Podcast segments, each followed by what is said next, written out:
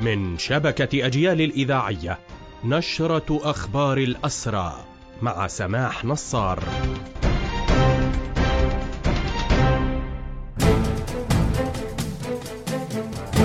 أهلا ومرحبا بكم إلى هذا اللقاء. الأسير سلامة قطاوي يتعرض لمحاولات قتل حقيقية داخل سجون الاحتلال.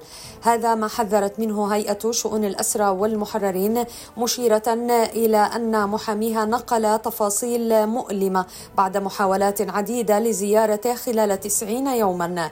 يروي الأسير أنه تم تفريغ القسم سبعة في النقب وتم أخذه إلى إحدى الزنازين وتفتيشه والاعتداء عليه بالضرب. كذلك تعرض لضرب شديد في النقب. وفي الثاني من شهر تشرين ثاني الماضي تم الاعتداء عليه بالضرب لمرة ثالثة في ذات المكان وما زال يفقد الإحساس حتى هذه اللحظة بيده اليسرى.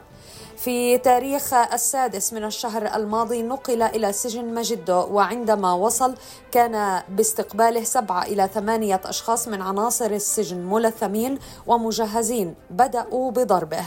ونتيجة الضرب الذي تلقاه من قبل هؤلاء العناصر بقيت آثار وعلامات التعذيب ظاهرة وواضحة على جسده لأربعة عشر يوما. ثم نقل إلى عزل مجدو وفي هذا السياق يؤكد الأسير أن ظروف العزل سيئة وصعبة جدا للغاية ولا تحتمل.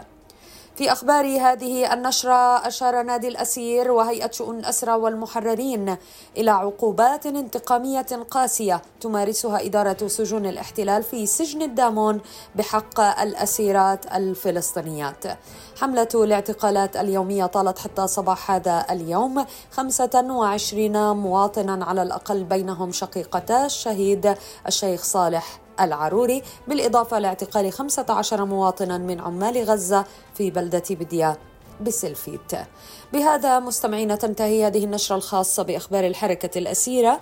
قدمناها لحضراتكم من راديو أجيال. تحية الحرية لأسر الحرية وتحياتي سمح نصار. المجد والخلود لشهدائنا الأبرار.